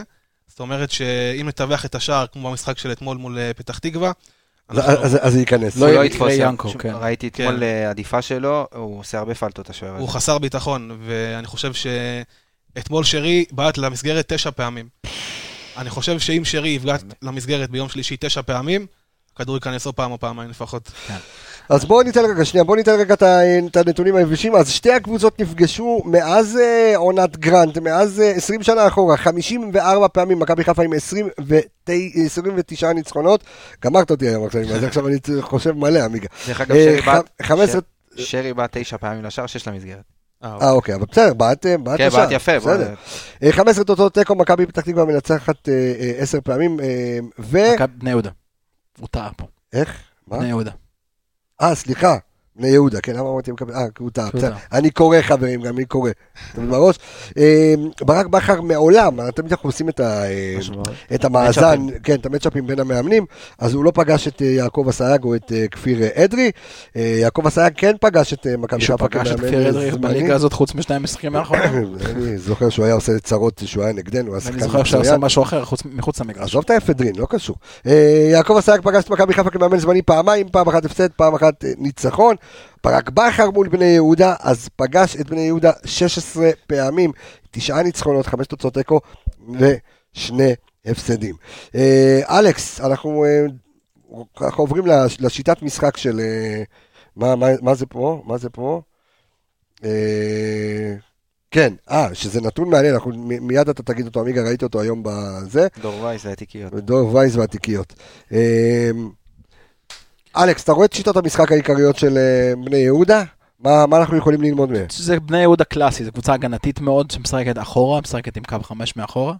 הם, הם איבדו את ה-DNA של יוסי אבוקסיס. כן, אבל, אבל קשה מאוד להוציא DNA של כל כך הרבה שנים מהקבוצה. זאת אומרת, הקבוצה עדיין משחקת אחורה. אה, יש לה כמה שחקנים מאוד מאוד מהירים בחלק הקדמי, ניב זריאן, גדיר. זנתי, גדיר. אה, הם חזקים מאוד מאגף ימין, חזקים מאוד מאגף ימין. אני רק מזכיר ש... גם מה שקריאף אמר מקודם, אז זה ש- ב-35 אה, אחוז אה, מהמשחקים שיחקו העונה, מה זה 35 אחוז מהמשחקים?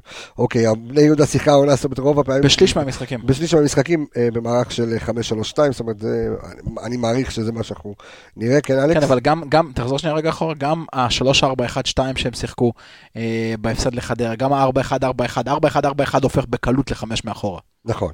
ככה שבסופו של דבר הם הרבה יותר משליש מהמשחקים, יותר, זה קורה 60-70 אחוז אבל אתה מהמשחקים יודע מה, משחקים אחוריים. אנחנו מדברים טקטית, מדברים פה מערכים, עניינים, טטטה, אנליסטים, בלבולי מוח וזה, אבל אני אומר, שוב, כאילו, יעקב אסייג, כפיר אדרי, הם לא, הם, הם לא מנחילים שיטה, זאת אומרת, אני לא חושב, הם, הם שם כמאמנים זמניים, הם נכון. שם ככאילו, אנחנו נקבל קבוצה מאוד פגיעה, מאוד חשופה, השאלה אם נקבל שוב קבוצה שבאמת נלחמת על חייה, כי כלו כל הקיצים, כי הם לך- נמצאים, לך כאילו... תדע, יכול להיות שמחר ימונה מאמן לבני יהודה, אבל זה אפקט המאמן החדש, ולך תדע איך... דרך אגב. העונה המאמן האפקט החדש לא ממש עובד.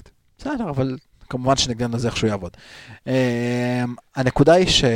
שים שנייה רגע בצד טקטיקה. כמובן, ש... אני שונא להגיד את זה, אבל כמובן שהמשחק תלוי בנו. המשחק תלוי במכבי חיפה, ומכבי חיפה יודעת שהעונה היא שווה כמה וכמה גולים. יותר משער אחד, אם אני לא טועה, בממוצע של שתי שערים למשחק, אם לא יותר. 2 נקודה, רגע, אני אגיד לך. מע- מעל שני שער- מעל שני שערים למשחק. 2.3, XG למשחק. הנקודה נגד בני יהודה הולכת להיות בסופו של דבר איך אנחנו נתמודד עם המהירות שיש להם בחלק הקדמי, בדיוק כמו שהיה נגד קריית שמונה, בדיוק כמו שהיה נגד פתח תקווה. שחקנים מהירים, פה היה בקריית שמונה היה לך את לוסיו ואנסה וטורף, שם היה לך את אינברום ועבדה וטייבריבו, ופה יש לך את גדיר וזנתי וניב זריאן. ליבזגן שחקן מצוין. וזה אותו, גם בן שמעון, גם ליוויץ'. שני זה שחקנים- זה אותו קאץ', לא, לא כולם יכולים לשחק, אבל כן, בן שמעון הוא לרוב פותח על הספסל. כן. זה אותו קאץ', זה אותו קאץ' קבוע של קבוצה שתבוא להסתגר, שיש לה שחקנים מאוד מהירים בחלק הקדמי, שמחפשים לתפוס אותך קדימה, מחפשים לתפוס אותך מאוד מאוד מהיר. בסופו של דבר, איך שאני רואה את המשחק, יש שתי מפתחות שאני יכול לשים למשחק הזה. אחד, זה סגירת הצד הימני שלהם, שזה הצד של ניב זריאן, שבני יהודה תוקפת יותר מצד ימין מאשר מצד שמאל, וזה על האגף של סאן, וזה על האגף של אה, פלניץ' נגד הרגל שלו. זאת אומרת, פלניץ' משחק שמאל על רגל ימין. חשוב להגיד את זה גם. אוקיי? זה- זה מעניין מאוד. אז, אז הצד החזק שלהם מול סאן, שהוא מאוד מאוד יציב במשחקים האחרונים, אבל אנחנו עדיין זוכרים כל מיני דברים שהוא עשה מבחינה הגנתית, ופלניץ' באותו אגף, זה אחד. שתיים, אה, המ- המ- המון מהמשחק של בני יהודה נופל על סאגה סטמבי. סאגה סטמבי כקשר המרכזי, הוא מאוד מאוד מזכיר לי את מה שנטע היה שנה שעברה. הוא לבד כקשר המרכזי אחורי, אבל הוא מוביל גם בחילוצים, אם אני לא טועה, וגם בחילוצים בשטח המגרש שלו. אה, גם תשים לב שהסיבה שהוא מוביל בנתונים האלה זה כי כמות, המצ... כמות החילוצים שהוא נאלץ לעשות כל משחק היא גדולה מאוד, ולכן קל מאוד להוביל, כי האחוזים שלך כבר גבוהים יותר. זה המשחק. כן, אני נותן עוד כמה נתונים יבשים, ואז עמיגה תגיד את מה שאתה אה, רוצה לומר, כולל הנתון של התיקיות, הנתון המעניין מאוד, אה, וצריך לשבור פה איזשהו אה, מנחוס. אז, אה, כמו שאמרנו, בני יהודה עם ארבעה ניצחונות, אה, שתי תוצאות תיקו וחמישה הפסדים עד כה. אה, כבשו העונה 11 שערים, אה, חטפו 14 שערים, אה, ואם אנחנו רוצים לדעת את החלוקה, אז זנתי, כמו שאמרת מקודם, קריאף כבש את שני השערים שלו ברגל ימין, זריאן כבש מחוץ לרחבה, שלושה שערים עם הראש. דו סנטוס אה, מזור וגדיר, כמו שאומר אלישע לוי. אנחנו סולחים את דו סנטוס על השער הזה. איך? אנחנו סולחים את דו סנטוס על השער הזה. כן, זה היה... הוא כבר לא שם, דו סנטוס? לא ראיתי אותו בעונה. את, אה, מה, לא ראית אותו? לא. הוא כבר פצוע, לא אני. חושב. אה, יכול להיות. אה, השוער שלהם, כמו שאמרנו מקודם, אה, נירון. אה, לא דני. כן, באתי להגיד דני נירון, אבל זה לא, אני רוצה לשחק במכבי חיפה בזמנו. 14 שערים הוא ספג, אחד מפנדל, אחד מחוץ לרחבה, וכל היתר במשחק הרגיל. כן, אמיגוס. אז ככה, יש לי עוד איזה נתון ככה שהסתכלתי, אתה יודע, דיברנו ב- כן. בפרק הקודם על ה- אה, רבע שעה חלשה שלנו, בין כן. 40 וח- אז בוא אתן לך עוד נתון מעניין. נו, הרבע שעה שבני יהודה, הרבע שעה היחידה במשחק, שבני יהודה לא ספגה בשער, זה הרבע שעה בין, בין אה, דקות חמ- אה, 45 לדקה 60. כמו מכבי פתח תקווה.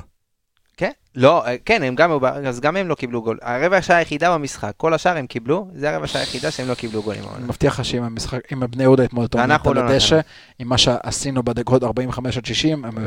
הם אז שפיטלניק שלנו בא, הלך ועיבה לנו את זה, אז שמונה שערים שבני יהודה ספגה אחרי הדקה התש- אחרי הדקה ה-60. אוקיי? שמונה שערים היא סופגת אחרי הדקה ה-90, שתיים מתוכם בדקה ה-90, ושישה מהם אה, אחרי הדקה ה-80, חמישה שערים שנכבשו על ידי בני יהודה, החל מהדקה ה-73 והדקה ה-80, זאת אומרת, בסוף הם, הם... ואם אנחנו לא נגמור את זה מוקדם, אז. צריך, צריך להיזהר כאן. הנתון הזה שאמרת לגבי בסוף, שהם גם כן. כובשים וגם סופגים הרבה בסוף, כן. זה בדיוק נובע מאותה סיבה. אם הם בפיגור, הם ינסו ללחוץ כמה שיותר בשביל לכ- לכבוש, והם גם באותה מידה גם חשופים בצד השני בהגנה. זאת אומרת, זה מאוד מאוד מתחבר עם המאזן שלהם היום.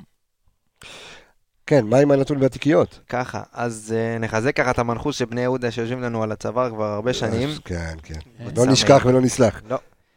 אז uh, פעם האחרונה שמכבי חיפה ניצחו חמישה משחקים ברצף הייתה בעונת 2013, והרצף נעצר נגד... בני יהודה. בני יהודה. אה, קריאה, קריאה פחדה. שמע, הם מעיקים. הם אז מעיקים. אה, כן, וזו קבוצה שאתה אומר, תשמע, אתה צריך לנצח. אבל תשמע, העונה נשברו הרבה מנחוסים, נכון. בבית. אז אנחנו באים בכל הכוח. וזה בבית. שים לב שגם עוד פעם, מכבי חיפה כאילו, כאילו בסיבוב הזה כאילו מפרקת מוקשים. אנחנו, אני זוכר את ההתכוננות שלנו לקראת המשחק נגד uh, קריית שמונה, קבוצה טובה, קבוצה מאומנת, חלק קדמי מאוד מאוד חזק. שלטת שם, חז... היית חזק, סכנין בחוץ אותו דבר, עכשיו פתח תקווה. כל הקבוצות האלה שכאילו צפ... צברו תאוצה מתחילת העונה, נמצאות, נמצאים יחסית גבוה בצמרת, עם חלק קדמי שנראה על פניו מאיים, ומכבי חיפה באה וכופה את המשחק שלה על גבי על הקבוצות האלה, ובסופו של דבר מנצחת. גם פה, אנחנו פשוט צריכים לשחק את השיטה שלנו, אנחנו צריכים כל הזמן אז זהו, אז, אבל יש כאן משהו שונה, ודיברנו עליו מקודם, קריאף. אמ, אז אני רגע מחזק את הנתון שנתן מקודם, אה, את מה שדיבר עליו מקודם אלכס, הסאגה סטמבי מוביל את הליגה בחילוצי כדור, עם אה, 97 חילוצים. עכשיו, סאגה סטמבי הולך לפגוש לראשונה שלישייה קצת אחרת אה, אה, נגד, אה, אתה יודע, במשחק ביום שלישי. מה מחכה לנו שם ומה יעשה, אה, מה יעשה ברק בכר עם השלישייה הזו? אני חושב שכמו שאלכס אמר מקודם, אנחנו נצטרך, אה, בהנחה שנטע מושל מהמשחק, לשחק עם רודריגז. שבע המשחק, הוא לא משחק, הוא לא משחק, הוא מורחק. כן, אה, לשחק עם רודריגז ואבו פאני כקשרים אה, אחוריים יחד. אז מה זה יחד? השאלה את מי אנחנו, את מי אנחנו נראה יותר, או מי כדאי שיהיה אחורי יותר? האם כדאי לא, שיהיה לא, לא, לא, רודריגז? שני, שני, אותו קו, שני קשרים אחוריים, בדיוק כמו שנטע שיחק עם פירס, אוקיי? שני קשרים למרות ששיחק אחוריים. עם רודריגז אולי, שש לא יודע, ושש. כי רודריגז, לא, רודריגז הם חלק. מהזמן, חלק נכון. מהזמן במחצית הראשונה אתמול, הם שיחקו ככה, ראית את נטע לא עולה יותר מדי קדימה, ראית את אבו פאני ממש בורח קדימה, אבל את רודריגז ואת נטע סוג של שומרים, אחד מצד ימין, אחד מצד שמאל. זה מה שאתה צריך לראות, לפי דעתי. אז השאלה, אה, מה כדאי, אה, קריאף, איפה כדאי שיהיה אה, רודריגז, איפה כדאי שיהיה אבו פאני, כי יובל אשכנזי אנחנו יודעים איפה הוא יהיה. אני חושב שעדיף שאבו פאני יהיה טיפה מעל רודריגז, אוקיי. שרודריגז אפילו ינהל את המשחק, אה, יהיה יותר האחראי מאחורה, ואבו פאני יתפנה יותר גם לקבל כדור וגם לתקל כשצריך, בעיקר אה, אה, לחלץ כדור אם צריך, ובעיקר גם לתפוס ולזכור את סאגה סטמבי. אה, אני חושב גם שאבו פאני אה, צריך להחזיק את האמצע במשחק הקרוב, כי אה, יובל אשכנזי כנראה ברוב המשחק ישחק בחלק הרבה יותר התקפי, וזה עלול להשאיר את אבו פאני אה, לבד באמצע כהמנהל, בעל הבית של המשחק. אה, אני חושב ש... אם רודריגז ואבו פאני ישתפו פעולה בצורה טובה, רודריגז כ- כלאסט, כקשר אחורי, ואבו פאני כאחד שמנהל את המשחק בצורה אגרסיבית, שניהם יהיו מאוד אגרסיביים, ידחפו קדימה כשצריך, אנחנו נראה אה, שליטה מוחלטת שלנו באמצע. תשמע, אבל זה יהיה מצ'אפ מעניין, כי אני ממשיך את הנתונים של סאגה סטמבי, אז הוא גם מוביל את הליגה גם בחילוצי כדור בחצי שלו. יפה, אבל זאת נקודה, זאת נקודה מאוד מעניינת. לא. לא סתם מוביל, שים לב. 97 חילוצי כדור, 88, 91 אחוז מסך כל החילוצים שלו באים בחלק המגרש שלו. זאת אומרת שהחילוצים האלה, אלה לא חילוצי נטע לביא, חילוצים ש, של לחץ ולהתקדם, כן. ולהתקדם, אלה חילוצים של התגוננות. בדיוק. אז מה שאני הייתי אומר, שמכבי חיפה צריכה לנווט את המשחק לאיזה צד שהוא הולך. ברגע שהוא יברח יותר שמאלה, הכדור חייב לעבור מאוד מאוד מה- מהר ימינה. ברגע שהוא יברח יותר ימינה, הכדור מאוד מאוד חייב לעבור שמאלה. אבו פאני מומחה בזה. אבו פאני מומחה במסירות של 40 מטר מצד לצד. המצ'אפ צריך להיות היצמדות בין אבו פאני לסאגס, וברגע שהוא מקבל את הכדור, ברגע שיש את החיבור ביניהם, הכדור עובר אוטומטית לצד הזה. אתה מונע את הכוח הזה, אתה מונע את הסלע הזה במרכז המגרש, שמחלץ הרבה כדורים, ואתה נותן לשאר ההגנה לעבוד. שאר ההגנה לא כל כך אז זהו. אז שאר ההגנה צריכה לעבוד עכשיו קשה, כי אנחנו רואים עמיגה שזריאן הוא השחקן שמרים הכי הרבה בליגה מצד ימין, אוקיי? ובזנתי מוביל את הקבוצה שלהם ברמות מצד שמאל. זאת אומרת, אנחנו נראה פה איזשהו מצ'אפ רז מאיר סן מנחם, ואלו שני שחקנים מאוד מאוד טכניים. זנתי עם דריבל אדיר, וזריאן עם שליטה בכדור באמת מדהימה. למה הש- השניים צריכים להיערך? אני חושב שזה, זנתי זה תואם אימברום, סוג של תואם אימברום, אוקיי. שחקן דריבליסט, מאוד אה, פרי סטיילר, אוהב את הכדור. אני חושב שרז אה, התמודד עם שחקנים אה, יותר טובים ממנו העונה. הוא צריך להיערך אה, ברמה המנטלית, ברמה המוכנות למשחק, צריכה להיות אה, אותו דבר כמו במשחקים האחרונים, לבוא ב-100% ריכוז כל ההגנה. לא חושב שצריכה להיות איזו בעיה מסוימת, זה לא קבוצה שכובשת בערימות. אני חושב שהנקודה שצריך לשים אליה לב זה שבני יהודה מאבדת אה, מקום שני בליגה בעיבודי כדור בחצי הגנתי. זו נקודה שאני בטוח שברק שם אליה לב, והדגש יהיה שמה, שצריך ללחוץ הרבה את החלק ההגנתי שלהם. הם יאבדו כדור ושם יהיה לדעתי המפתח במשחק, אם אנחנו נרוויח הרבה כדורים שמה, אנחנו גם נכבוש, אה, אנחנו נגיע להרבה מצבים ואולי גם נכבוש הפעם. לפינאלה של התוכנית שאלה שאני רוצה באמת אה, לשאול את אה, כולכם, ואז נעבור, ל... ננסה, ננסה לתת את ההימור. ברק בכר, אה, אנחנו לא, אני הולך אחורה, אנחנו לא משופעים בספסל, אוקיי? ראינו אתמול, זה היה באמת כואב הלב ודואב הלב לראות עד כמה אין באמת יותר מדי אופציות מהספסל, למעט, אתה יודע, טוואטחה דוניו קצת אה, אל-עביד, אה, אל-שייח. אה, אל אל. כן, אל אל ישראל. אמ, וברק סחט את המיץ. מה... אתה יודע, וחמישה משחקים רצוף שעולה אותו הרכב, בול, בדיוק. ואנחנו רואים את השחקנים, אתמול ניקיטה רוקאביצה שפך לאגר ביקש לצאת. ביקש לצאת. אם כבר יש שינוי כפוי, כן, כי מחר לא יעלה אותו הרכב כמו בחמישה משחקים האחרונים, האם זה הזמן אולי להפתיע גם את בני יהודה ולעלות עוד קצת שונה, לא, לא יודע מה. לפתוח עם דו... לא יודע מה, אני... יש שינוי שהיית עושה, או שאתה אומר, בוא, טבולה ראסה, מה שעומד, עזבו אותנו, לא, לא, לא להשתגע. אני לא רואה אה, שינוי אפקטיבי שיכול לבוא לנו מהספסל במשחק הקרוב. אה, אני הייתי הולך עם יובל בקישור, שבמקום נטע הוא ישחק, ומאמין בכל שאר ה-11. אני לא חושב שיש מישהו שיכול לפתוח את המשחק ולהשתוות לאפקט שנקיטה יכול לתת לנו, לדוגמה, ברמת דוניו. אם דוניו מחר יפתח כתשע, ביום שלישי יפתח כתשע, לא, אז אני לא יודע גם במקום, אבל- כשרוקאביצה לא משחק, הוא לא משחק כן, תשע. כן, אבל יכול להיות, לא, יכול להיות, לא יודע, אולי חזיזה, לתת לו להיכנס אחר כך, לפתוח עם דוניו, אני, אני, אני מנסה, אתה יודע, באגף, אני מנסה לחשוב איך לתת מנוחה לשחקנים, כי תשמע, זה לא להאמין, אני רואה את הקצב של הפרקים, אנחנו אנשים משתגעים, אתם כל חמש דקות מעלים פרק, ומה לעשות, כל חמש דקות יש משחק, ואנחנו חייבים לעשות את זה, והנה, אתה רואה, יום שלישי, אתמול היה משחק, יום שלישי משחק, יום שבת משחק. אתה, זה לא נגמר, אז אנחנו לא רוצים להגיע למצב עוד לפני שיש רכש, שאנחנו נמצא את השחקנים שהופכים להגר, ואנחנו ראינו את זה כן. קורה עם מרקו בלבול, וראינו כמה אנחנו הצטערנו על זה, כי היינו צריכים את השחקנים האלה, וגם ברק אמר בעצמו, הוא מודע לזה, והוא יודע מה הבעיה, והוא רוצה רכש, ויש רכש כבר על השולחן, שאתה יודע, במשאים ומתנים, אבל אתה יודע, עד שהוא יגיעו, עד שיפתח חלון העברות, אתה לא רוצה שמישהו ייפצע, אתה לא רוצה שיהיה עומס על השריר, אתמול ניקיטה נפל על הרצפה שם, ברור. כבר היה לי. התקפי חרדה. כן. אני- אתה יודע, אם הוא יוצא לך, זה בעיה. וזהו, בסדר, ואתה רואה את חזיזה, גם במתמקד, אתה רואה את העייפות, אתה רואה אומנם את הלחימה שלהם, ובסופו של דבר, אתה יודע, גוף האדם, אי אפשר לשחק איתו יותר מדי. גם עונה שעברה שבסוף... אז, ש- אז אני אומר, אולי משחק נגד בני יהודה זה הזדמנות, בלי חלילה לזלזל בכלל, אלא לבוא עם, אתם עולים עם מערך, ש- לא עם מערך, סליחה, עם, עם שחקנים שונים, באותו המערך, או כמו שקריאף אמר, עזבו אותי, יובל אשכנזי במקום כי זה חילוף כפוי. בוא נמשיך. אני חושב שלעשות חילוף אחד זה, של רוטציה זה הגיוני. אני חושב שכמעט כל מאמן שעשה פה חילוף של יותר משחקן אחד, שניים, שלושה שחקנים במסגרת רוטציה בדרך כלל נפל, בדרך כלל הקבוצה נפגעה מזה. אתה עושה את השינוי עם, עם יובל, מה שאני הייתי מצפה זה שיהיו לך חילופים, סוג של חילופים מהבית, מוקדמים, במחצית. אבל אתה צריך להוביל. אתה צריך לצאת למחצית הראשונה חזק כן, מאוד. הכל זה אם ו, אני בטוח כן, שאם אבל- אנחנו נוביל זה ל-2 תוכנית או משחק. 3-0 במחצית, אז כן. יפה, אבל אני, אני חושב שלעשות, אה, לעשות, אה, אתה יודע, לעשות את הדבר הזה, לעשות את השינוי של יותר משחקן אחד מבחינת הרוטציה. זה קצת יותר מדי זעזוע. תראה, בחוליית ההגנה לא הייתי נוגע. חד משמעית לא הייתי נוגע בחוליית ההגנה. אין בחוליית מה ה- להחליף. לא הייתי כן. נוגע. הייתי אולי, אולי באמת, אם כבר אתה חייב לעשות שינוי, באמת אולי הייתי עולה עם דוניו מחצית ראשונה.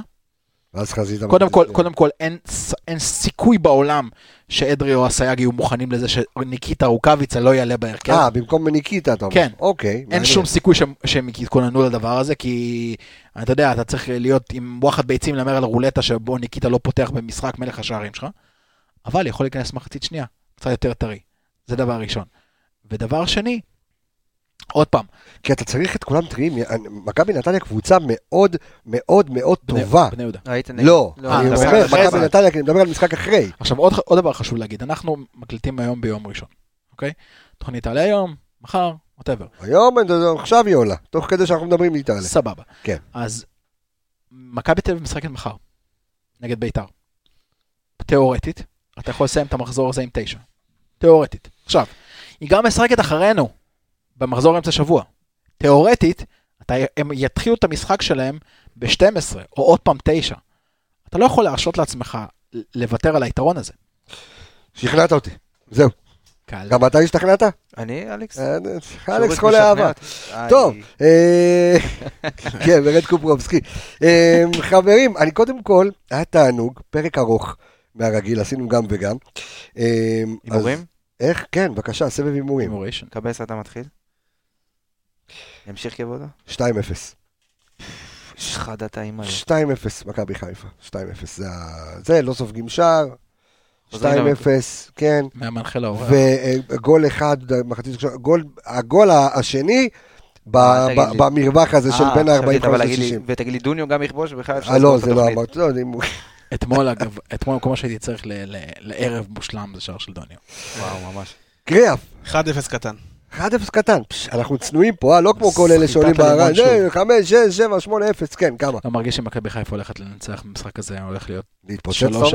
לא להתפוצץ, אבל זה הולך להיות משחק חד צדדי. אני חושב שבני יהודה, במצב שלה, היא לא מצפה למה שהולך לבוא לה מבחינת מכבש הלחצים במחצית הראשונה, ואם מכבי חיפה תהיה חכמה ולשמור קצת אנרגיות לנתניה, על אחת כמה וכמה אם הם יעלו במצב של פער תשע. בוא, לך תדע, עוד חזון למועד, בוא נראה. אבל עוד פעם, המומנטום הזה, האגרסיות שאתה יכול להעלות למשחק הזה, הן מטורפות. כן, כדי לקטוש הכל כאן ועכשיו. כן, עמיגה. 4-0. 4-0 אתה אומר? עם רועי לירון. או 4-0 או 4... לא, אין או. או 1 קטן. אתה יודע מה? לא. זה או טוב. 4-1 או 4-1 או... אנחנו אנליסטים פה, אנחנו מדויקים. או שאול או שאולי. בדיוק. 4-0, שלום. שלום לכולם. 4-0. 4-0. כן. שלום. סרוליק, לא סרוליק. אה, שוריק. שוריק. שורי. 4-0. 4-0. שוריק. חברים, אני רוצה להגיד תודה רבה לכל מי שמסביב לתוכנית המופלאה הזו. אה, אז אני אגיד לי תודה קודם כל? תן לנו. אחרי- בסוף אני אגיד אני. אביאל זמרו, קרסה, אה, אייל גבאי, אלכס מילוש, ארז אלוני, דור וייס והתיקיות, כחל סיוון המלך, לירון איפרגן, סמי פפיסמטו, פתאום אני דופק לו סמי ספיטלני, עומר איילון, עידו. שטראוס, ערן יעקבי. ורועי שפיטלניק. ואני רוצה להגיד תודה רבה לכם חברים. אלון קריאף, איזה כיף שהיית פה איתנו. העונג כולו שלי. איזה כיף. אה, אלכס מילוש, תודה רבה לך יקירי. אור אמיגוס, תודה רבה. אני רפאל קבסה חברים. אנחנו יום רביעי יש לנו עוד פרק, אנחנו בקצב רצחני.